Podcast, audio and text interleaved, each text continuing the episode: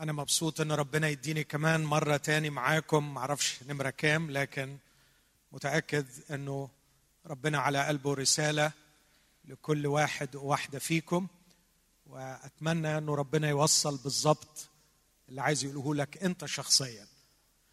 آه، وأنا أعتقد إنه آه، كل ما كان الشخص فعلا جاي الاجتماع ده وهو على قلبه إنه يسمع حاجة من ربنا ليه هو ربنا من خلال السطور ومن بين السطور ومن اللي أنا أقصده واحيانا من اللي ما أقصدهوش ربنا بيعرف يوصل رسالته كويس قوي لما بيكون في شخص مشتاق. كتاب يقول أشبع نفسا مشتهية وملأ نفسا جائعة خبزا أو خيرا. فعلى قد ما تكوني وعلى قد ما تكون فعلا نفسك إن ربنا يوصل لك رسالة في اليومين اللي إحنا فيهم في الظروف اللي انت فيها في المشكلة العائلية أو الدراسية في الجامعة بتاعتك أو في المدرسة أو مع أصحابك أو في علاقة مكسورة أو في ظروف مادية صعبة في الوقت والظرف والمكان والزمان اللي انت فيه أنا عندي يقين إن ربنا عنده رسالة ليك. وعلى قد ما يكون الواحد مفتوح لهذه الرسالة ربنا مش هيفشل ولا هيعدم وسيلة انه هو يوصل لك الرسالة اللي هو عايز يوصلها. بالمناسبة أقول برضو على قد تجاوبك مع الرسالة اللي هتوصل لك ربنا عنده أكتر ليك. وإذا كنت شاعر إن ربنا وقف إرسال معاك فدور على آخر رسالة بعتها لك وشوف أخبارها إيه. أحيانا بيكون سمعنا الرسالة ما عملناش بيها ربنا ما عندوش استعداد يعلن جديد إذا ما استخدمناش القديم لأنه هيبقى دينونه علينا. فالرب يدينا نعمة إن إحنا نتفتح نسمع نفكر وكمان نكون مسلحين بنية إن إحنا نعمل. فلا نكون سامعين خادعين نفوسنا لكن سامعين عاملين بالكلمة. أمين؟ أنا عندي مشكلة دلوقتي بين كارول وباسل. باسل بعت لي رسالة إن إحنا نتكلم عن الكنيسة وكارول قالت عن الرجاء. ففي مشكلة. فأنا احاول أحل المشكلة وأقول الرجاء من خلال الكنيسة. إيه رأيكم في الحل ده؟ okay ماشي. طيب. علشان بس ما نعملش مشكلة بين القادة فالرجاء من خلال الكنيسة. هستأذنكم زي ما أنا متعود ودي عادتي معلش احتملوني فيها لكن بحبها. برافو عليكم. أنا أؤمن إن هذا الكتاب هو كلمة الله. آه صحيح كتبوه بشر لكن نفخ فيه الله فصار كلمة الله. عشان كده يقول كل الكتاب هو موحى به من الله أي نفخ فيه من الله. هقرأ من رسالة أفسس وأقرأ من رسالة بطرس الرسول الثانية في رسالة أفسس أقرأ من أصحاح ثلاثة. بيقول في عدد عشرة وأتمنى أن إحنا نحفظ. حلو أنك يعني to memorize تحفظ لك عدد أو عددين أثناء الوعظة يبقى كويس. بيقول في عدد عشرة لكي يعرف الآن. الآن. عند الرؤساء والسلاطين في السماويات. الرؤساء والسلاطين هم الملائكة سواء الملائكة الأبرار أو الأشرار. بس غالبا هنا بيقصد الملائكة الأبرار أو الأطهار. يعرف عند الرؤساء والسلاطين أي الملائكة الأطهار في رتبهم المختلفة. في السماويات يعرف بواسطة الكنيسة بحكمة الله المتنوعة. يعرف عند الرؤساء والسلاطين في السماويات. يعرف بواسطة الكنيسة بحكمة الله المتنوعة. في نفس الأصحاح عدد عشرين والقادر أن يفعل فوق كل شيء أكثر جدا مما نطلب أو نفتكر بحسب القوة التي تعمل فينا. له المجد. له المجد في الكنيسة. في المسيح يسوع إلى جميع أجيال دهر الدهور. آمين. وبما إننا في أفسس أقرأ عدد تاني من أصحاح اثنين أفسس اثنين برضه بيتكلم عننا ككنيسة. فبيقول في عدد سبعة أفسس اثنين سبعة ليظهر في الدهور الآتية. يعني بعد ما نوصل عنده بعد الموت بعد مجيء المسيح يظهر في الدهور الآتية غنى نعمته الفائق. باللطف علينا في المسيح يسوع لأنكم بالنعمة مخلصون بالإيمان وذلك ليس منكم هو عطية الله ليس من أعمال كي لا يفتخر أحد لأننا نحن عمله. نحن عمله. مخلوقين في المسيح يسوع لأعمال صالحة قد سبق الله فأعدها لكي نسلك فيها. ثم من رسالة بطرس الرسول الثانية أقرأ من أصحاح ثلاثة عدد أو عددين. بطرس الثانية ثلاثة عدد 11 أقرأ 11 ل 13 فبما أن هذه كلها تنحل أي أناس يجب أن تكونوا أنتم في سيرة مقدسة وتقوى؟ منتظرين وطالبين سرعة مجيء يوم الرب الذي به تنحل السماوات ملتهبة والعناصر محترقة تذوب. ولكننا ده العدد اللي نفسي نحفظه ولكننا بحسب وعده ننتظر سماوات جديدة وأرضا جديدة يسكن فيها البر. ممكن نحفظ العدد ده مع بعض لكننا بحسب وعده ننتظر سماوات جديدة وأرضا جديدة يسكن فيها البر. هذه هي كلمة الرب. خلونا وإحنا واقفين نصلي. صلوة مختصرة كل واحد فينا يصلي يقول له يا رب دي كلمتك. اتكتبت من آلاف السنين أو مئات السنين في صفحات. لكن عشان تتنقل من الصفحة لقلبي محتاجه عمل روحك. من عقل الله إلى هذه الصفحات نقلها روح الله. ولكي تنتقل من الصفحات إلى عقلي وقلبي تحتاج إلى روح الله. قل له يا روح الله يلي نقلتها من قلب الله إلى من كتبوا هذا الكتاب. انقلها الليلة. انقلها من صفحات الكتاب إلى عقلي وقلبي. أنرني أنرني اغسلني واطعمني فليس بالخبز وحده يحيا الإنسان بل بكل كلمة تخرج من فم الله. آه يا رب أرجوك تحييني وتحييهم بكلامك. احييني. إن روحي جعانه وعطشانه إلى حقك وتعليمك. كلمني وعلمني. وعلم أبنائي وإخواتي أمامك. أبانا في اسم ابنك يسوع نسأل. آمين. آمين. تفضلوا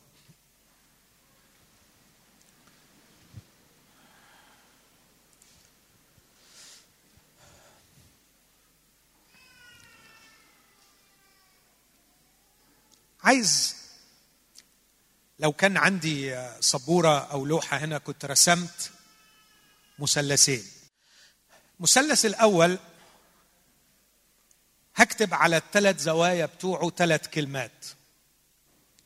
وهكتب في قلبه مثلث الدعوة الذهبية للكنيسة. The golden calling of the church. الله دعا الكنيسة دعوة. ذهبية. نفسي إن الكنيسة تفهمها. المثلث الثاني برضه هكتب ثلاث كلمات على الثلاث زوايا بتوعه واكتب مثلث الدعوة الذهبية للفرد. وبالتالي واضح إن أنا عايز أتكلم عن ست نقط لأن كل مثلث فيه ثلاث زوايا. بس إن شاء الله مش هطول. بالنسبة لمثلث دعوة الكنيسة على الزاوية الأولى أو على رأس المثلث هكتب لو عايز تاخدها بلغة لاهوتية الاخرويات وده علم بيدرس في كليات اللاهوت. الاخرويات ماذا بعد هذه الحياة؟ معظمنا عارف إن المسيح هيجي. معظمنا عارف إنه ستراه كل عين. هو ذا ياتي على السحاب أو مع السحاب وستراه كل عين. في يوم من الأيام حتما سيأتي المسيح. وزي ما قرينا هنا بحسب وعده ننتظر سماوات جديدة وأرض جديدة يسكن فيها البر. في وضع جديد. الوضع اللي إحنا فيه ده مش هيستمر. الأخرويات مهمة قوي. على الزاوية الثانية أكتب الإرسالية ال mission بتاعتنا. وإيه علاقة ال mission بتاعتنا بالأخرويات؟ أعتقد إنه اذكى شيء إنك لو عرفت إيه اللي هتعمله بعد عشر تلاف سنة من دلوقتي المفروض إنه يكون هو الشيء اللي أنت تتدرب عليه وبتعمله دلوقتي. إذا اكتشفنا إن في علاقة بين الاثنين أعتقد ده شيء في غاية الروعة. خليني أقولها بلغة تاني. أنا بعيش على الأرض بعد معرفتي للمسيح 40 50 60 70 سنة. بس اللي عمله ربنا في حياتي في العشرات دول بضعة عشرات سنين دول أكيد مرتبط ارتباط قوي باللي هفضل أعمله إلى أبد الآبدين. مش هيعمل off وبعدين on وكل حاجة مختلفة. لا الكلام ده مش مظبوط طبقا لكلمة الله على قد ما أنا فاهم. هناك علاقة وثيقة بين ما أفعله في بضعة السنوات اللي بعيشهم هنا وبين اللي هفضل أعمله إلى أبد الآبدين. وبناء عليه إذا عرفت اللي هعمله إلى أبد الآبدين أعتقد إنه من الذكاء إن أستغل كل أيامي على الأرض أكون بتجهز وبهيئ نفسي لهذا الشيء. يمكن تشبيه بسيط. لو أنا قلت لحد خلاص أوراقك خلصت أنت بعد ثلاث سنين من دلوقتي بالظبط هتكون بتعيش في السويد. وفي السويد هتشتغل الشغلانة الفلانية وهتسكن في المكان الفلاني وهتبدأ تعمل كذا وكذا وكذا في البزنس الجديد اللي هشغلك فيه في السويد. أعتقد إنه من الذكاء إن الثلاث سنين دول تكون عايش بتتعلم اللغة السويدية بتعرف تفصيلات الشغل بتجهز نفسك للوضع ده. ومش من الذكاء بل من الغباء إنك تقول خلاص لما يجي وقتها يحلها ألف حلال وتبدأ تعيش حياة منفصلة عن اللي هتعيش فيه بقية عمرك. الزاوية الثالثة الأنشطة الكنسية.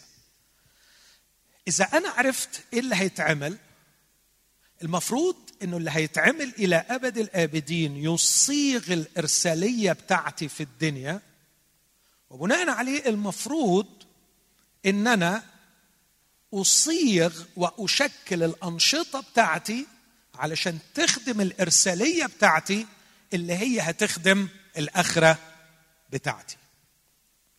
الكلام ده قالوا لاهوتي مسيحي عظيم اسمه N. T. Wright وأرجو إن إحنا نفكر فيه وهيوضح الكلام وأنا بوضحه أكثر ده خليني أسأل بعض الأسئلة وأحاول أجاوب عليها في المثلث ده.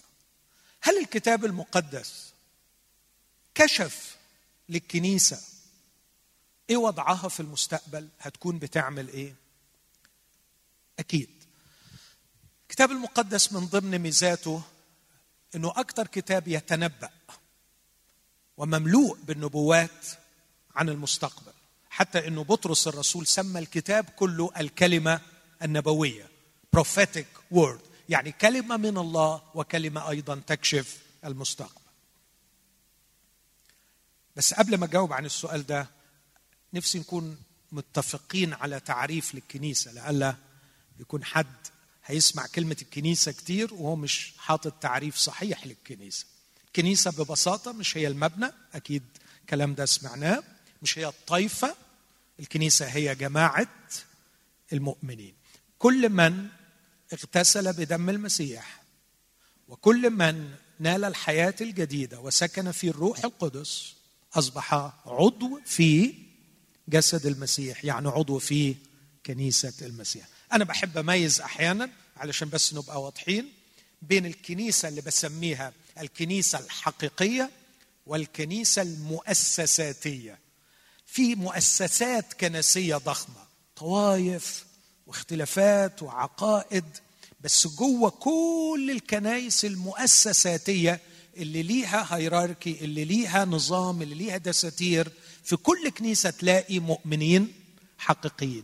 بس مش دايما كل المنتمين لطائفه معينة أو كنيسة معينة بيكونوا مؤمنين حقيقيين. لكن زي ما قال المسيح في حنطة وفي زوال. لكن الله من فوق شايف المؤمنين الحقيقيين في كل الكنائس بيكونوا جسد واحد. دول اللي بسميهم الكنيسة الحقيقية. منتشرين موزعين بين الكنائس المؤسساتية. طب إيه اللي خلى في وجود كنائس مؤسساتية كثيرة تحوي المؤمنين الحقيقيين وغير المؤمنين؟ حاجات تاريخية حاجات شخصية حاجات ثقافية حاجات تقاليد موروثة أشياء كثيرة جدا خلافات عقائدية. لكن في النهاية في كل كنيسة مؤسساتية institutional church توجد the true church توجد الكنيسة الحقيقية. والكنيسة الحقيقية بيعرفوا بعض وبيحبوا بعض. ومهما اختلفت الآراء والأفكار نتيجة الثقافات والعقائد والتعاليم تلاقيهم دايما حاسين ان هم جسد واحد وما فيش حاجة بتفرقهم. لهم محبة واحدة لهم إيمان واحد لهم رجاء واحد لهم أب واحد لهم رب واحد لهم معمودية واحدة. سبع حاجات قالهم الرسول بيربطوا الكنيسة الحقيقية ببعض على الرغم من انتشارهم وتشتتهم بين الكنائس المؤسساتية المختلفة. وأنا أشجعك من كل قلبي احترم الكنيسة المؤسساتية لكن اندمج وارتبط مع الكنيسة الحقيقية. خلي بالك في كل طائفة ليك أخ ليك أخت ليك أخت ليك أخ هناك. حاول إنك تكون شايف كل إخواتك باعتبارهم أعضاء في جسد واحد وعائلة واحدة. أرجع تاني وأقول هل الكتاب المقدس تكلم عن مستقبل الكنيسة؟ آه. إيه اللي هتعمله الكنيسة في المستقبل؟ هتعمل حاجات كتير. ولو عرفنا الحاجات اللي هتعملها هناك أكيد هتأثر على وجودنا في هذا العالم. هل الحقيقة دي فعلا يعني يمكن إثباتها؟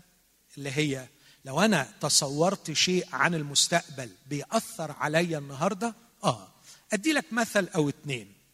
لو درست تاريخ مصر القديمة ورحت تدرس الآثار الفرعونية أو رحت حتى تعمل سياحة أؤكد ليك هتكتشف إن معظم اللي هتلاقيه باقي من أثرهم كان نتيجة تصورهم ليس عن الوجود لكن عن الخلود. حد فاهم اللي أنا بقوله ده؟ مش مفهوم؟ طب أشرحه تاني؟ أنت فاهمني؟ كتر. خلاص أنت كفاية. ما دام أنت فاهم هو بس اللي فاهمني؟ لا يبقى عيد تاني. يعني أكتر حاجة تركوها المصريين القدماء هي إيه؟ المقابر. صح؟ المقابر. أكبر علم وأعظم علم تركوه علم تحنيط. أكبر أثر تركوه هو الهرم وهو قبر. أعظم كتاب تركوه كتاب الموتى. فكر في الحاجات دي. كتاب الموتى الهرم المقابر علم التحنيط كلها أشياء أنفقوا فيها العمر. وأنفقوا فيها المال وابتكروا فيها أعظم الابتكارات كلها كلها مدفوعة بتصورهم عن الحياة بعد الموت. فكان المصري أو الفرعون ممكن يبني بيته في سنتين ثلاثة يبني مقبرته في عشرين سنة لأنه كان متاثرا بتصوراته عن الخلود. فهمت دلوقتي؟ أجيب مثل أقرب ليكم. إذا تصورنا إن في جماعة معينة في التاريخ كل تصورها عن الخلود متع حسية متع جسدية. أن الحياة بعد الموت لا تخرج عن ما هو مادي أكل شرب جنس. أعتقد إنه هذا التصور بيكون تأثير غير عادي في صياغة حياة هؤلاء الناس على الأرض. مفهوم كلامي؟ طب هقول آخر حاجة عشان أأكد الفكرة دي. إيه الفكرة؟ تصورك عن الخلود سيصيغ الوجود بالنسبة لك. اللي يدرس الثقافة العربية هيعرف الحاجة اللي مش لذيذة اللي هقولها دي. أن المرأة ليس لها مكان في الخلود. فالخلود ذكوري بحت والخلود مصمم من أجل الذكور. وعلشان كده للأسف شديد المرأة ليس لها دور في الوجود العربي. حيث لا يوجد دور في الخلود لا يوجد دور في الوجود. ومن ال... مش عايز أقول المستحيل إحنا بنتكلم عن الرجاء لكن من الصعب أن تخلق مكانا في العقل العربي للمرأة في الوجود إذا تحجر رايه على دورها من جهة الخلود. في الواقع هي ملهاش دور في الخلود وبالتالي ملهاش دور في الوجود. مش عايز آخد وقت أكتر من كده؟ نيتشه الفيلسوف الألماني له عبارة جبارة وشهيرة. الله مات. نادى بموت الله. وعندما نادى بموت الله هو نفسه نادى بالعدمية نيلزم خلاص لا شيء له معنى ولا شيء له قيمة ولا شيء له غرض. سنظل نصارع ونتقاتل حتى يظهر السوبرمان. الفكرة دي عن الخلود. مفيش مفيش خلود. كانت النتيجة هتلر وستة مليون راحوا. وكانت النتيجة مآسي في أوروبا. ستة مليون راحوا على إيديه. وحوالي ستين مليون راحوا وهم بيحاولوا يحاربوه ويهزموه. عندما يكون الخلود هو العدم يصبح العدم هو فلسفة الوجود. فتصوراتك عن الخلود حتما ستؤثر عن تصوراتك على تصوراتك عن الوجود. نفس الكلام اقوله للكنيسة. يا كنيسة المسيح ما هو الخلود بالنسبة لك؟ إذا كانت تصوراتك عن الخلود هي كالآتي فكرة للأسف الشديد ناتجة عن تفسير خاطئ للكتاب المقدس.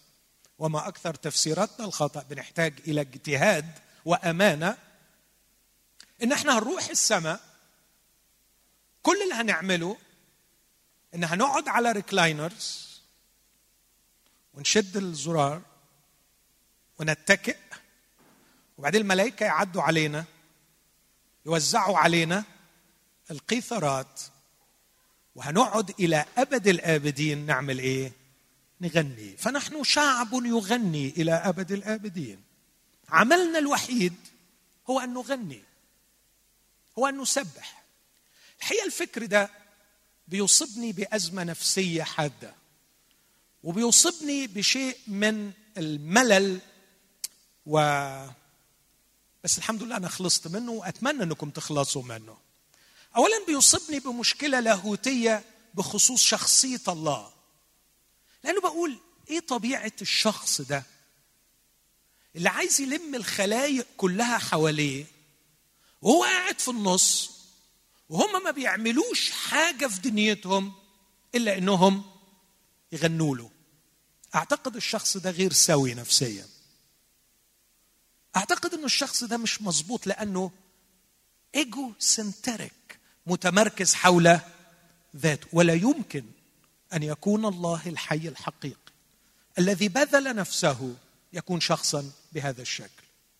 الامر الثاني لا يوجد شيء ممتع روحيا أفعله في الحياة أحرم منه في الخلود. إذا كنت أستمتع بأني أعمل مشيئة الله هنا وأظهر مجده وأحقق إرسالية كلفني بها فكيف أحرم من هذا الشيء؟ متعة العمل مع الله.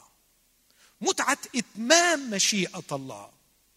متعة خدمة الله. كيف يمكن أن أحرم في الوجود؟ كيف يمكن أن أحرم في الخلود مما أستمتع به في الوجود؟ لكن لما بقرأ الكتاب المقدس بتدقيق بلاقي إن الفكر ده الحقيقة مش موجود. فيش حاجة اسمه إن إحنا هنقعد ونغني إلى أبد الآبدين. ويمكن بعضكم سمع مني كتير قوي الحكاية اللي بحكيها عن ابني وهو صغير. لما جه في مرة وقال لي بابا وإحنا لما نروح السماء هنعمل إيه؟ فعلى قد طبعا يعني طفولته ساعتها يمكن خمس ست سنين قلت له حبيبي هنروح السماء نشوف كل المؤمنين والملائكة واللي راحوا ونشوف موسى وإيليا ونتلف حوالين الرب يسوع ونقعد نرنم ونفرح. قال لي وبعدين؟ قلت له ونرنم تاني وتاني ونتبسط و... وكانوا دايما المسبحين معك طبعا كل احترامي للمسبحين. يحبوا كده يدوا نفسهم كريدت فيقول لك في السماء مفيش وعظ في السماء مفيش صلاة في السماء مفيش غير ترنيم. ف... فأنا برضو قلت يمكن الفكرة دي تمشي مع الولد. فحبيبي ما فيش وعظ ما فيش صلاة هنرنم. قال لي وبعدين؟ قلت له يعني خلاص هو كده. فكر شوية قال لي بابا ممكن ما اروحش؟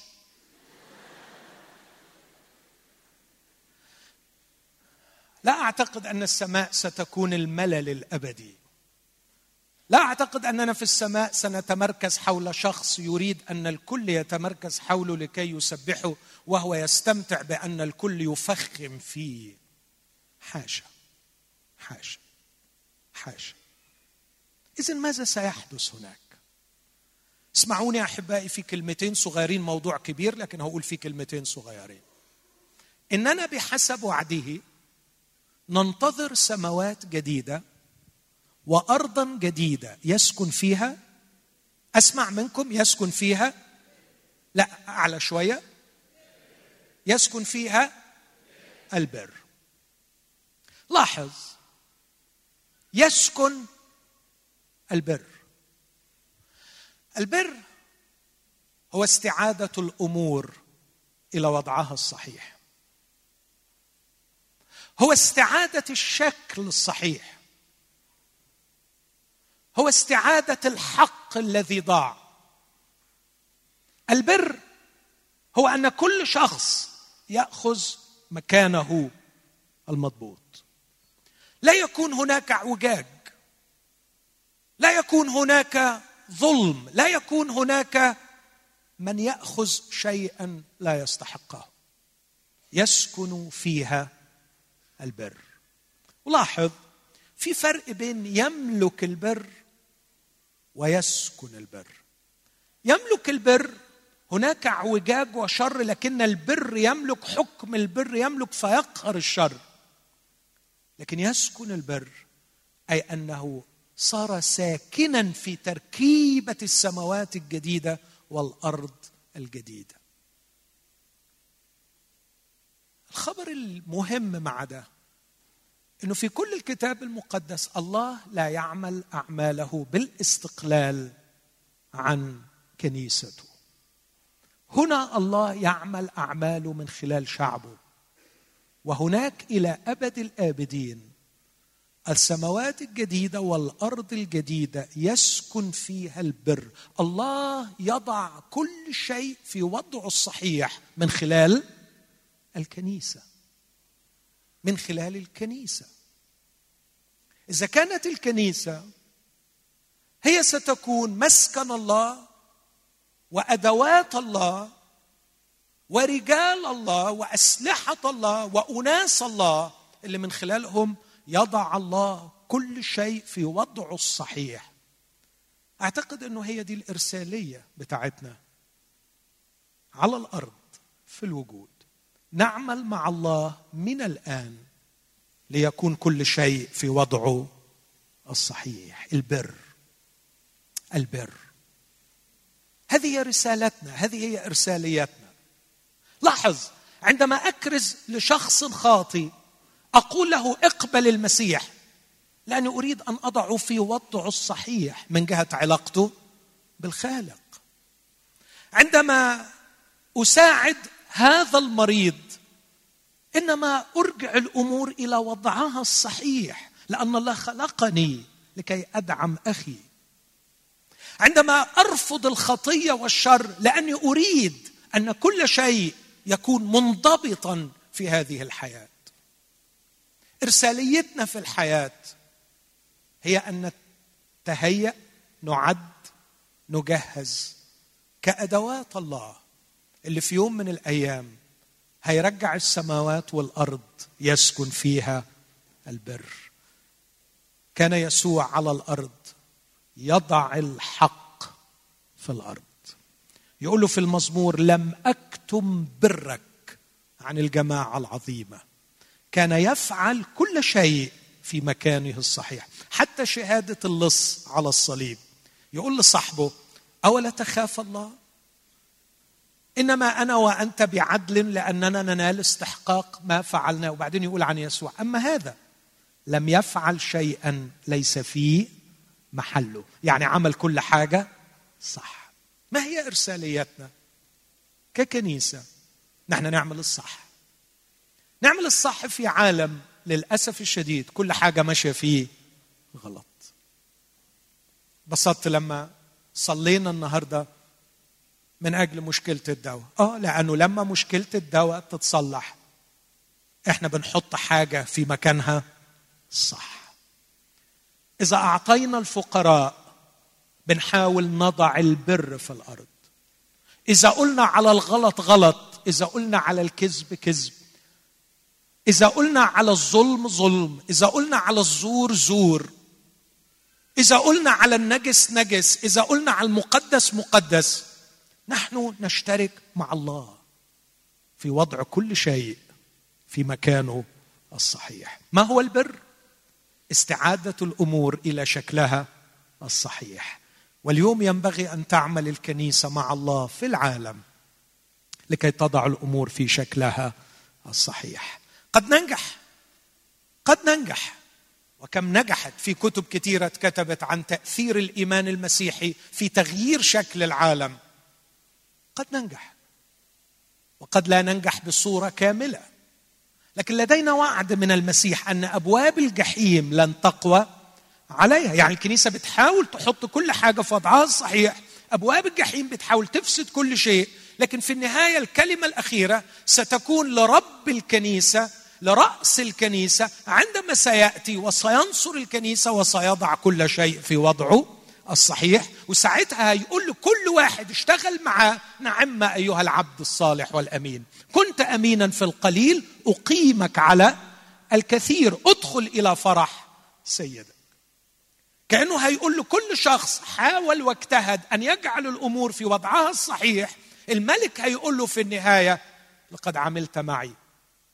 لقد حاولت معي في زمن غيابي عن الأرض لكن ما تنساش دفع إلي كل سلطان في السماء وعلى الأرض وهيجي يوم هملك السماء والأرض وهحط كل شيء صح في السماء والأرض ويلي اشتغلت معايا في فترة غيابي سوف تكافأ. ادخل إلى فرح سيدك كنت أمينا في القليل أقيمك على الكثير. الأمر الثاني اللي الكتاب بيعلنه هنا في أفسس بيقول الله بيعرف الرؤساء والسلاطين في السماويات بحكمة الله المتنوعة بواسطة كنيسة. إزاي الكلام ده؟ الحقيقة في في أفسس اثنين شرح حاجة. قال لأننا نحن عمله. كلمة عمله هنا his masterpiece التحفة بتاعته اللي بيعمل فيها حاجات انت مش شايفها في نفسك بس هو شغال فيك عمال يجدد فيك والملائكة بتراقب هذا العمل وتتعلم منه. سواء فيك كفرد أو في تاريخ الكنيسة على مر الأجيال أو في المنتج النهائي الملائكة تتعلم من الكنيسة. حكمة الله. المتنوعة. يا آه. يعني إحنا فرصة بشغل ربنا فينا أن الله يكشف حكمته للكائنات العاقلة. لا أكثر من كده مش بس حكمته بقى. يقول يظهر في الدهور الآتية غنى نعمته فحكمته ونعمته لا كمان بيظهر محبته فينا وأقدر أعدد صفات الله.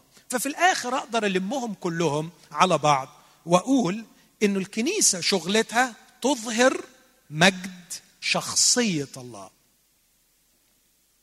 إلى أبد الآبدين.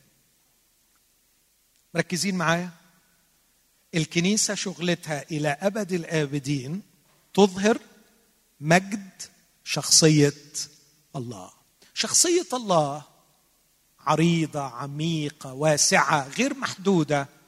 الكنيسة محطوطة بين الله وكل خلائقه. تقول لي إيه كل خلائقه؟ آه في خلائق عاقلة غير الكنيسه اللي أعرفه منهم هم الملائكة. لكن أنا ما أعرفش الأبعاد اللي في الأبدية هيكون شكلها إيه. بس اللي أنا عارفه إن الأرض دي يعني بكل اللي عليها حبة رمل. روح كده على شاطئ وخد حبة رمل. هذه هي الأرض في كل هذا الكون. ولا يمكن أن يكون الله خلق هذا الكون عبثا. ولا يمكن أن يكون لا توجد خلائق عاقلة. لابد أن الله أبدع. طب اسمع الآية دي في أفسس ثلاثة. منه تسمى كل عشيرة في السماوات وعلى الأرض. فاميليز ملائكة. نعرف منهم سرافيم وكروبيم. بس الشيء اللي إحنا متيقنين منه انه اختار الإنسانية لكي يأتي في صورتها ويظل في صورتها إلى أبد الآبدين. عشان كده يكتب داود يقول له من هو الإنسان حتى تذكره معنى الإنسان؟ وليه يتسمى ابن الإنسان؟ حكمة ما نقدرش نعرف أبعادها. لكن في النهاية سيظل إلى أبد الآبدين. يظهر مجد شخصيته. لكل خلائقه العاقلة. بل أكثر من ذلك ويوصل مجد شخصيته. يعني مش بس to reveal to communicate مجد الشخصية بتاعته من خلال الكنيسة. دي العبارة اللي قريتها في أفسس ثلاثة. والقادر أن يفعل فوق كل شيء أكثر جدا مما نطلب أو نفتكر. بحسب القوة التي تعمل فينا له المجد في الكنيسة إلى جميع أجيال دهر الدهور. شخصيتك هتظهر شخصيته وتوصل شخصيته. أنا مش عايز أتقل عليكم بس أرجوكم احتملوني. الله لما بيعمل كوميونيكيشن مع حد فينا مش قصده يوصل له حاجة قصده يوصل له نفسه. يعني مش بيوصل لك فكرة عنه لكن الله قصده to communicate himself. يعني يتوصل معاك مش يوصل لك شيء. أو ده أحسن تعريف. يتوصل بيك مش إنه يوصل لك شيء. الله النهاردة عايز يعمل الحكاية دي من خلال مين؟ من خلال كنيسة يتوصل بالناس. يعني الله عايز يحيا في هذه الأرض. يحيا يحيا يتحرك. يحب يتألم يبكي يفرح يضحك يلمس يبارك يشفي. الله يريد أن يحيا في الأرض بس عايز الحياة دي كوميونيكيتد من خلال كنيسه فنصبح أدواته.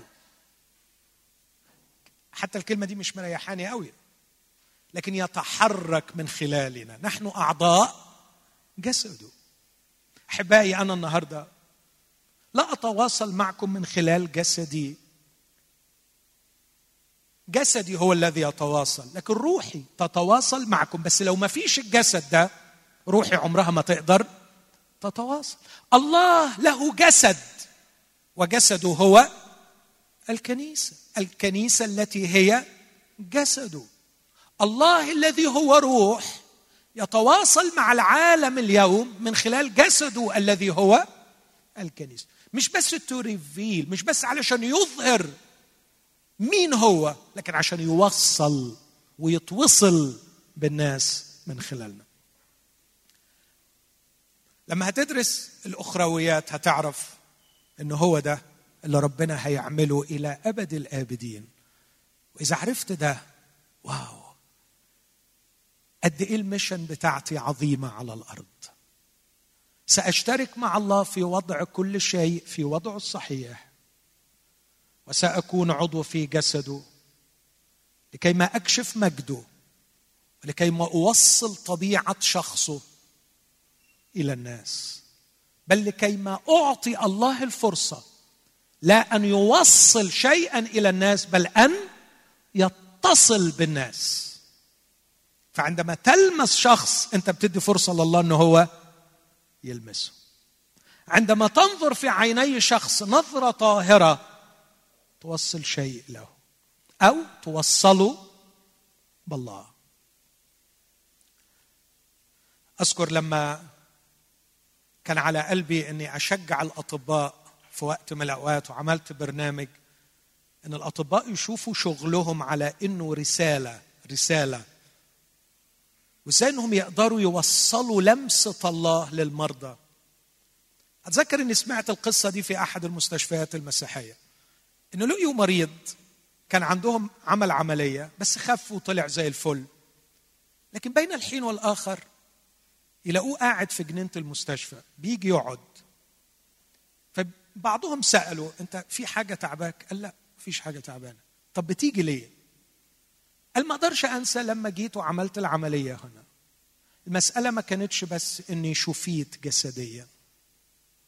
لكن في هذا المكان كان هناك شعور معين كنت بشعر به.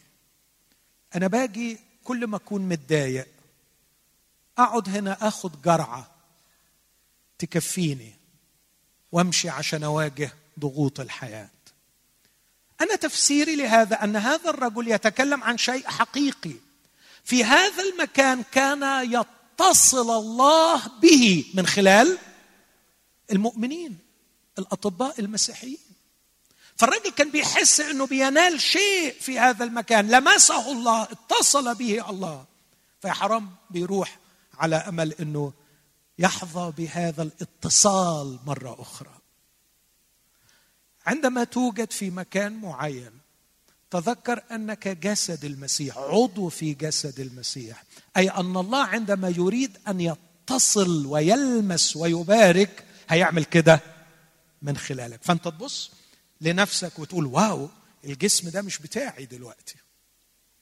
أنا هخلي بالي منه وهحفظه وهقدسه وهخليه منضبط علشان يكون يليق بهذا الإله لأن هذا الإله اعتبر أن هذا الجسد هو جسده.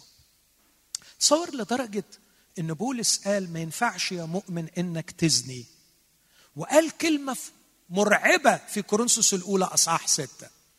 بيقول اللي بيلتصق بزانية هو وهي بيبقوا جسد واحد. راح قال بعديها كلمة مرعبة قال اخذ أعضاء المسيح. وأجعلها أعضاء زانية. واو. يعني كأنه لصق المسيح بامرأة زانية لأنه بيعتبر إن المؤمن جسمه ما عادش جسمه لكن جسمه أصبح جسد الله جسد المسيح. شباب إلى أبد الآبدين هنكون هناك. بنشارك في سكن البر. ووضع البر في السماوات الجديدة والأرض الجديدة. إلى أبد الآبدين سنكون كاشفين وموصلين لمجد شخصية الله لكل خلائق الروحية العاقلة. وعلينا اليوم أن نتدرب على هذا ونحن هنا في الأرض. الرأس الثالثة للمثلث انه المفروض نصيغ الأنشطة بتاعتنا ككنيسة عشان تخدم الأمر ده. فنكون بنشجع بعض بنعلم بعض بنبني بعض لكي نحقق هذا الغرض. تصورنا عن الأخرويات يصيغ الهدف من وجودنا على الأرض وتصورنا عن الهدف على الأرض هو الذي يصيغ نوع وحجم الأنشطة التي نمارسها معا على الأرض. فما تكونش الأنشطة بتاعتنا بتضيع وقتنا وجهدنا وفلوسنا وطاقتنا في حاجات ما تخدمش إرساليتنا اللي هي بتجهزنا إلى أبديتنا. يبقى الأبدية بتشكل الإرسالية والإرسالية بتشكل الأنشطة اللي إحنا بنعملها. بسرعة شديدة أنتقل للمثلث الثاني في خمس دقائق أوعدكم مش هزيد عن خمس دقائق ارسم مثلث في دماغك وده مثلث دعوتك أنت اللي لو تممته تقدر تشترك في دعوة الكنيسة. حط على رأس المثلث كلمة أنا إنسان. حط على الزاوية الثانية أنا إنسان مسيحي. حط على الزاوية الثالثة أنا إنسان مسيحي عضو في جسد المسيح. وإذا قلت أنا إنسان فمشروع الله للإنسان هو العمل والعائلة. أن تهتم بعملك وأن تهتم بعائلتك. في العمل تبدع وتنتج وتحقق وتنجز. وفي العائلة تتعلم معنى العلاقات الملزمة. تعرف يعني إيه أب يحترم؟ تعرف يعني إيه أم تقدر؟ تعرف يعني إيه زوجة تلتزم بالعهد معها؟ تعرف يعني إيه أولاد ينبغي أن تتحمل المسؤولية وتكافح من أجلهم؟ أروع مدرسة لتعلم معنى الالتزام وتحمل المسؤولية هي العائلة. في العمل أكون مبدعا منجزا مثمرا. وفي العائلة أتعلم كيف أكون ملتزما. أنا إنسان. وعلى فكرة خلاص المسيح هو أصلا استرجاع انسانيتي المفقوده المسيح يخلصك بمعنى إنه يسترجع لك إنسانيتك. أن تعود انسانا مثمرا ملتزما. لكن أنا مش بس إنسان أنا إنسان مسيحي أعيش في هذا العالم. علي إني أكون في ملكوت الله ملح ونور. العالم مملوء بالعفن وبالظلام. أنا هكون ملح يوقف انتشار العفونة والفساد وهكون نور يطرد الظلام. لكن أنا كمان إنسان مسيحي في هذا العالم عضو في جسد المسيح مرتبط بمؤمنين كثيرين علي إني أدعمهم وأخدمهم سواء الخدمة العامة اللي في 59 آية بخصوصها بتقول بعضكم بعضا. أحب إخواتي أبني إخواتي أشجع إخواتي وأستمتع بخدمتهم ليا. لكن كمان هيكشف لي ربنا موهبة خاصة تميزني أستثمرها في وسطهم. أنا ربنا اداني نعمة ان أنا أعلم كلمة ربنا بس دي موهبة خاصة. جات لما اندمجت وسط المؤمنين وعشت معاهم أخدمهم ويخدموني أحبهم ويحبوني أبنيهم ويبنوني أعزيهم ويعزوني أنعشهم وينعشوني عشنا معا. ومن خلال عشتي معاهم اكتشفت أن ربنا مديني موهبة خاصة وسطيهم. ما فيش واحدة فيهم تلغي الثانية مش كونك بقيت إنسان مسيحي معناها إنك كفيت عن أن تكون إنسان ينبغي أن تحقق إنسانيتك في العمل وفي العائلة. وكونك إنسان مسيحي ينبغي أن تذكر أن عليك مسؤولية تجاه هذا العالم مش تنعزل عن العالم. أنت عليك مسؤولية أن تكون في قلب العالم ملح ونور. حياة القداسة وحياة الفكر الصحيح والحق. وأخيرا عضو في جسد المسيح. المثلثين دول لو دخلناهم مع بعض أعتقد ساعتها يبقى في رجاء للعالم ولا ما فيش من خلال الكنيسة؟ في رجاء. يا سلام لو ادتني عشرة آلاف شخص في كل ربوع مصر بيعيشوا الكلام اللي إحنا حكينا فيه النهاردة. لا عشرة آلاف كتير. اديني عشر أشخاص. وأؤكد لك أنه لابد أن يكون هناك اختلاف. لو بتحب تقرأ كتب أشجعك تقرأ عن واحد زي جون ويسلي. لو بتحب تقرأ كتب ال biographies جون ويسلي ظهر في إنجلترا في بداية القرن الثامن عشر في 1700 حاجة وعشرين بدأ خدمته. مات في نهاية هذا القرن. يوم ما ويسلي مات كانت إنجلترا بدأت تكون الإمبراطورية التي لا تغرب الشمس عن أملاكها. وفي نفس الوقت كانت فرنسا بتدخل في ثورة دموية دمرتها دمرتها. وكثير من المؤرخين بيقولوا لولا خدمة جون ويسلي لكانت إنجلترا عانت ثورة دموية أكثر شراسة من الثورة الفرنسية. وودر ويلسون أحد رؤساء أمريكا السابقين كتب كتاب عنوانه إنجلترا قبل وبعد جون ويسلي. إيه اللي عمله جون ويسلي؟ جون ويسلي طلع للشوارع يكرز لعمال المناجم. تغيرت أخلاقهم واحترموا أعمالهم واحترموا عائلاتهم. تغير الرجال بدلا من شرب الخمر والسكر ابتدأوا يلتزموا بالعمل وبالعائلة. وابتدأوا يعيشوا النور والملح. وابتدأوا يدعموا بعض كأعضاء في جسد المسيح. وابتدأت الكنائس البيتية تكثر. وتغير الوضع السياسي والأخلاقي والاقتصادي. وبدلا من المعاناة المرة في إنجلترا جاء العصر الفيكتوري. وبدأت الإمبراطورية التي لم تكن الشمس تغرب عن أملاكها بسبب خدمة رجل عظيم كرس نفسه للمسيح واستخدمه الله استخداما حقيقيا. أتمنى يا شباب أن يكون عندنا رجاء. رجاء في الله لكن من خلال الكنيسة. وأخشى من أن حد يفهمني غلط فيقول ول أنا وصلتني الرسالة عندنا رجاء في الله من خلال الكنيسة إن الكنيسة هتقعد في إحنا سبعة هنا شارع الشيخ ريحان. كنيسة سبعة سبعة غالبا. شارع الشيخ ريحان. نقعد نصلي. الصلاه مطلوبة. الصلاه مطلوبة.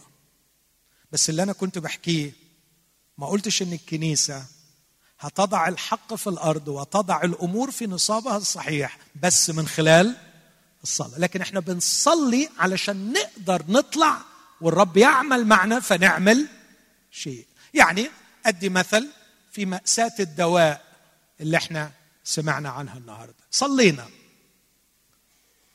وبعدين؟ وبعد ما صلينا. خلاص إن شاء الله الأسبوع الجاي هنصلي. وعلى فكرة مش هنصلي للدواء غالبا لكن هنصلي أكيد علشان مصيبة تاني. طب وموضوع الدواء؟ ما إحنا صلينا له الأسبوع اللي فات. طب وبعدين يعني طب وهيتحل إزاي؟ آه ربنا بقى هيحل. طب والكلام اللي أنا نبحت فيه حسي النهارده إنه ربنا لما بيعمل حاجة بيعملها من خلال كنيسة. يعني هتعمل إيه بعد ما صلينا للدواء النهارده؟ هتعمل إيه؟ ممكن مثلا تفكر إنك تجيب الأدوية اللي لسه مش اكسبايرد في البيت تجيبها الكنيسة. تخيل بس اللي قاعدين قدامي لو لموا كل الأدوية اللي مش اكسبايرد في بيتهم تخيل. تخيل كام صندوق دواء ممكن يتلم من اللي قاعدين هنا بس. إن أنا مثلا هطلع الشهر ده جزء من مصروفي لمساعدة مرضى محتاجين للدواء. ساعتها الله يغير شيئا من خلالنا. لكن إن إحنا نقعد وكل اللي نعمله إن إحنا نصرخ لنا صرخة في صلوة ساخنة وروحنا ونسينا القضية. الله سمع الصلاة وكان لازم نصلي. بس بعد ما نصلي بعد ما نصلي ربنا يقول ول أنا جاهز. يلا بينا يلا بينا. مين عايز يشتغل؟ مين عايز؟ لا لا لا. اتفقناش على كده. إحنا نصلي وإنت تدور على ناس تشتغل بيهم. لكن إحنا شغلتنا بس إن إحنا نصلي. الحقيقة لو هتصلي ومستني حد غير اللي صلى يشتغل أنا أنصحك إنك ما تصليش. مرة قال لهم اطلبوا من رب الحصاد أن يرسل فعل إلى حصاده. الكلام ده في إنجيل متى؟ اصح تسعة. تعرف العدد اللي بعده إيه؟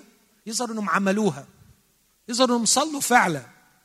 فالعدد اللي بعده في عشرة واحد أخذهم وأرسلهم اثنين اثنين يعني اللي صلوا إن ربنا يبعت فعلة هم نفسهم اللي بقيوا الفعلة ففي صلوات خطيرة خلي بالك. لو صليت ممكن ربنا يقول لك أنت اللي هتعمل إيه؟ ها؟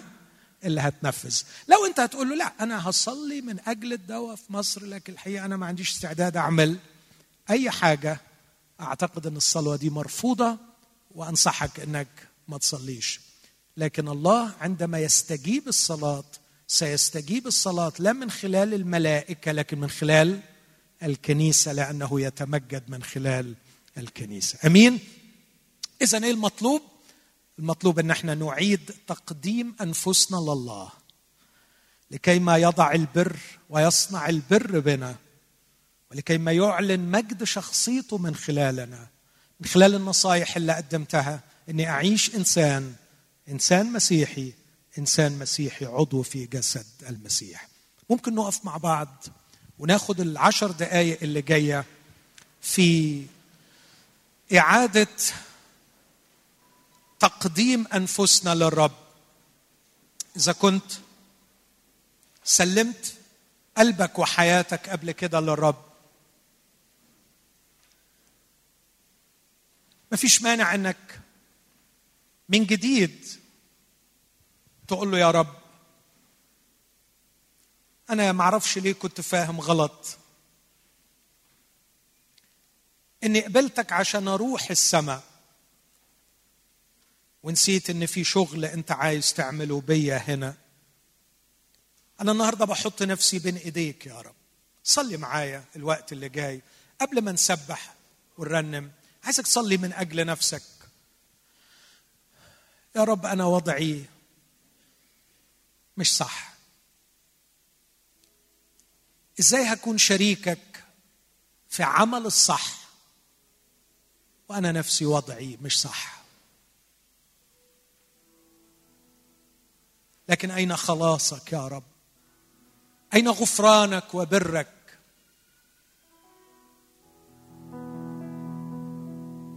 استرجعني إليك. صحح وضعي. صححني. صححني. اشفيني. رجع العظم المكسور. اقفل الجرح المفتوح. اخرج مني الجسم الغريب اللي بيسممني. عايز أكون إنسان صحيح. وعندي رجاء تستعملني أداة. بها يستقيم العالم من حولي. في يوم من الأيام سيسكن فيها البر. هتصلح الأوضاع. عايز أكون بشترك معاك في تصحيح الأوضاع. خلينا نصلي من أجل أنفسنا كل واحد من أجل نفسه. الخمس دقايق اللي جاية دي قبل ما نصلي من أجل استخدام ربنا للكنيسة في مصر. عايزين نصلي من أجل أنفسنا إحنا. ونبدأ نشتغل على أنفسنا ونشتغل على بعضنا. نصحح نفسنا ونصحح بعضنا.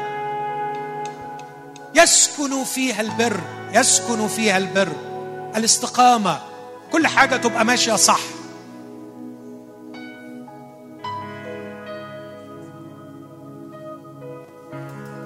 صلي من أجل نفسك. اغفر خطياتي. وصحح وضعي.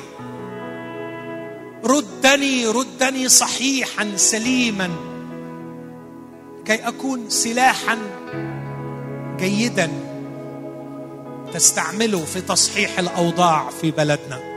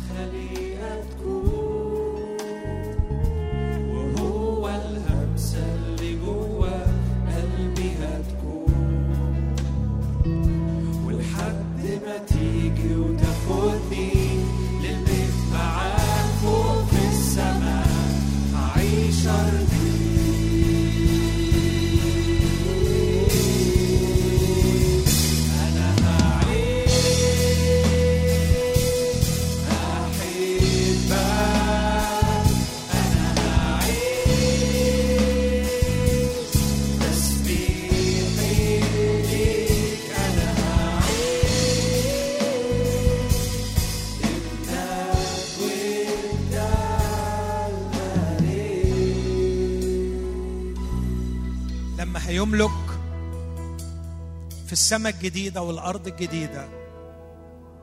كل شيء هيبقى صح. لما هيملك في السماء الجديدة والأرض الجديدة مشيئته هتتم. النهاردة هو لسه ما ملكش في السماء الجديدة والأرض الجديدة. بس مالك فيك وفيا عايزين نتجهز للأبدية. إن كل حاجة في حياتي تبقى ماشية صح وإن مشيئته فيا تتم. الأشخاص دول اللي عايزين يعيشوا الصح الله هيملك وهيحقق مجده. عشان كده أنا رجائي ودعوتي الليلة هدعي بنات واولاد يجوا يتحدوا معايا. وأنا فعلا بإخلاص هتحد معاهم. في طلبة واحدة. عايز أعيش صح. عايز أعيش بالبر. عايز كل أعوج يتعدل. عايز كل شيء مش مظبوط يتظبط. عايز أبقى عايش السماوات الجديدة والأرض الجديدة من دلوقتي. يسكن فيها. البر. إذا عندك رغبة حقيقية إنك تصلي معايا وأنا أصلي معاك تعال لقدام. تعال نقف هنا مع بعض ونكون بنعلن تجنيد أنفسنا ليه. بنحط أنفسنا بين إيديه. وعندنا رغبة واحدة. رغبة واحدة غالية على قلبك. عايزين نعيش صح. عايزين نعيش صح. مش عايز أتكلم غلط. مش عايز أحب غلط. مش عايز أرغب في شيء غلط. عايز أعيش صح. أما أنا فبالبر أنظر وجهك. أشبع إذا استيقظت بشبهك. صلي معايا الصلوة دي. في دخولي وخروجي أكون صح.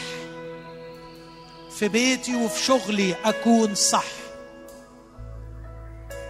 إذا نمت وإذا استيقظت أكون صح. اسمع هذه الكلمات من كلمة الله. يا ابني يا ابني أحفظ كلامي. هكذا يقول الكتاب في سفر الأمثال. اربطها دائما على قلبك. قلد بها عنقك. إذا نمت إذا نمت تحرسك. وإذا مشيت تهديك. وإذا استيقظت فهي تحدثك. لأن الوصية مصباح والشريعة نور. وتوبيخات الأدب طريق الحياة. اغفر خطيتي. لما كذبت لما عوجت المستقيم لكن الليلة راجع لك. البلد دي محتاجاني يا رب. البلد دي كل حاجة ماشية فيها غلط. ومش ممكن ابدا تستخدمني البلد كل حاجة ماشية فيها غلط وأنا نفسي ماشي غلط.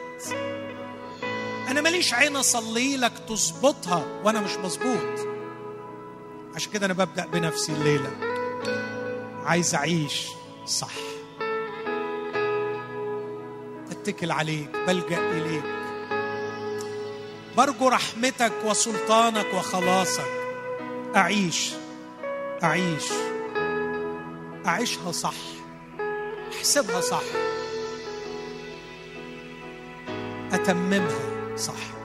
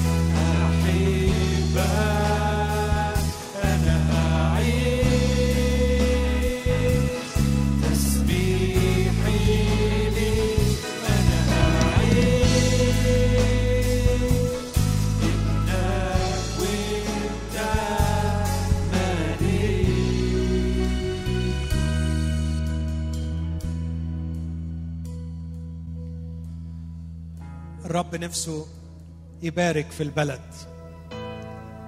ونفسه الحياة توصل لحواريها وشوارعها.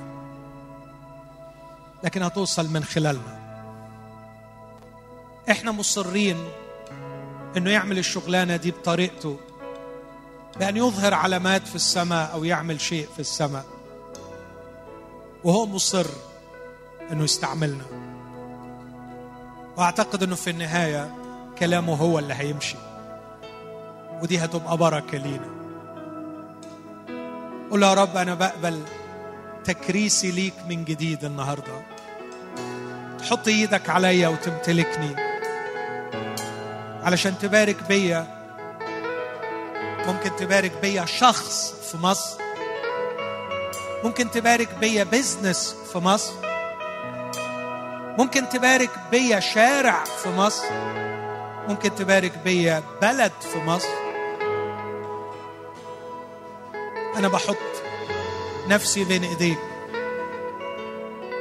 أنا مش بقول لك إني أملك مواهب كتير ولا قليل لكن أنا اللي أعرفه إن أنت اللي بتبارك من خلال أشخاص مستعدين. أنا بحط نفسي بين إيديك النهارده. عايز أشوف البلد دي في وضع أفضل يا رب. عايز أشوف حاجة بتتغير يا رب. من خلالي من خلالي من خلالي. أعيد تكريسي لك يا سيدي. راجيا أن تقبل ذبيحتي. راجيا أن تغير فكري وتبارك بلدي من خلالي. أحبهم أحبهم. واعيش البر في وسطهم.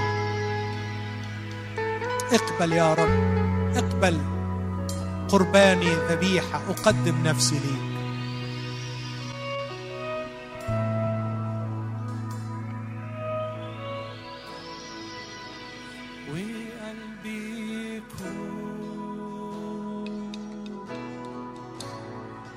على حسب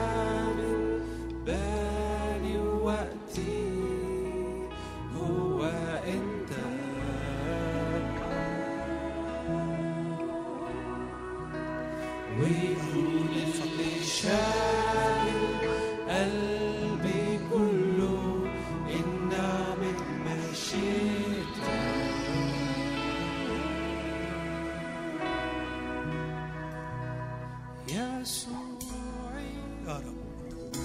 صلي معايا. اطلب غفران. حاول تتخيل بكرة. بكرة السبت. ما بعرفش بتصحى الساعة كام. ما أعرفش بتعمل إيه أول ما بتصحى. بس نفسي نقول له يا رب الكلام اللي رنمناه دلوقتي كبير علينا. أنا خايف يا رب أكون رنمت وكذبت لكن أنا بحطها رغبة مخلصة حقيقية. من ساعة ما هصحى الصبح عايز يكون كل اللي شاغل بالي وقلبي هو أنت. عايز أفكر فيك أفتح كلمتك أطرد كل فكر غريب عنك. اتطهر في محضرك. وأقول لك من قلبي كيف أعمل اليوم مشيئتك؟ رب الحبيب يسوع أنا بعترف عن نفسي. في أوقات كتيرة ضاعت. ما كانتش بحسب مشيئتك. اغفر خطيتي اغفر خطيتي صلي معايا اطلب غفران. غفران لخطية إضاعة الوقت. اطلب معايا من الرب إنه يعيد استرجاع الأوقات المسروقة مننا. في أوقات بتتسرق مننا. في حاجات إحنا عارفين إنها غلط. اغفر خطياتي. الوقت ده بتاعك يا رب. هرجعه ارجعه لك في خدمة لناس محتاجة. أرجعه لك في شغل يجيب فلوس. أرجعه لك في قراية تنمي عقلي. أرجعه لك في صلاة من أجل بلدي. اغفر خطيتي أنا مش هسمح لحد تاني يسرق مني وقتي. هرجع لك الوقت. الوقت ده بتاعك. حتى لما هقعد استمتع هستمتع وأنا قاعد معاك. مش هستخبى منك علشان استمتع.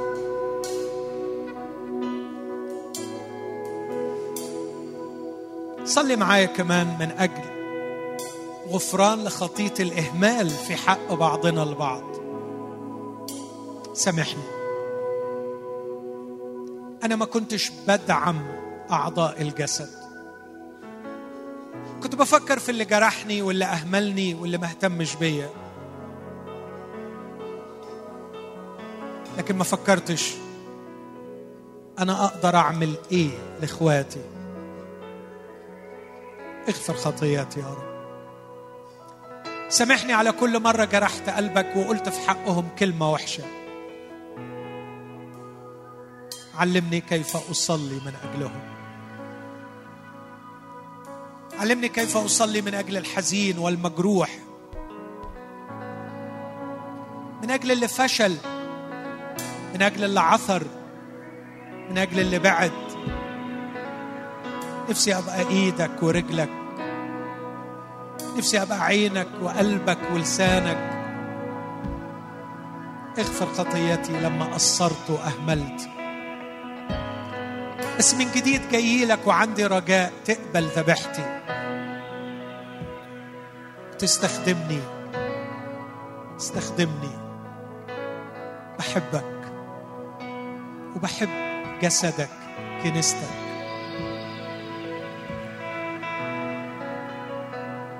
صلي معايا من أجل إخواتك المؤمنين أعضاء الجسد. وبرضه بكرة حط في قلبك إنك تبارك حد فيهم. ما تكتفيش بالصلاة ما تكتفيش بإنك تصلي من أجلهم.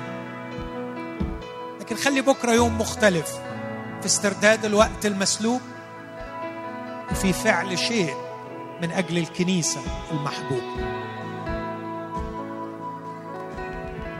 اغفر خطياتي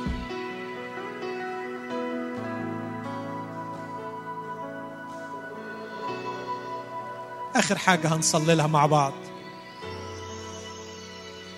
يا رب أنا كل اللي بعمله على ال social media إني بنتقد البلد. وانتقادي للبلد مش هيصلح حاجة.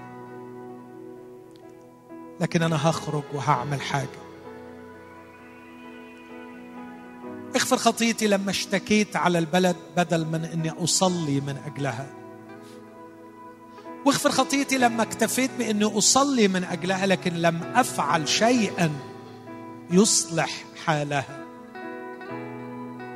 أنا هكون طالب كويس يا رب. أنا هكون شخص محترم يا رب. هكون ملتزم يا رب. نفسي أكون إنسان ناجح. بيعمل شيء حقيقي يغير في هذه البلد. رب يسوع اللي مشي على بحر الجليل ودعا ناس بسطاء زينا. وقال لهم أجعلكم صيادي الناس. رب بيشاور على كتير مننا وبيقول هلم ورائي. هلم ورائي تقبل تمشي وراه مش يوم ولا شهر ولا سنة. طول العمر.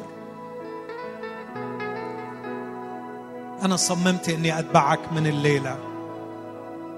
مش هعيش لنفسي هعيش لأجل شيء واحد إني أكون تلميذ ليك.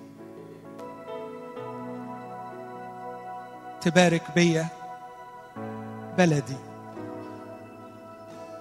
تفرح بيا نفوس حزينة. تبني بيا أسوار منهدمة. تاخد من خلالي أراضي جديدة. أنا هتبعك يا سيدي. ربي الحبيب يسوع اقبل صلاتي. اغفر خطيتي وخطية إخوتي الذين اعترفوا لك. واقبل من جديد ذبيحتي. أقدم لك نفسي الليلة. أصلي عن نفسي يا رب. أقدم لك نفسي من جديد لتستعملني. وتبارك بي كنيستك. وتبارك بي بلدي. أحبها وأرجو بركتها ورحمتها. فاستخدمني يا رب.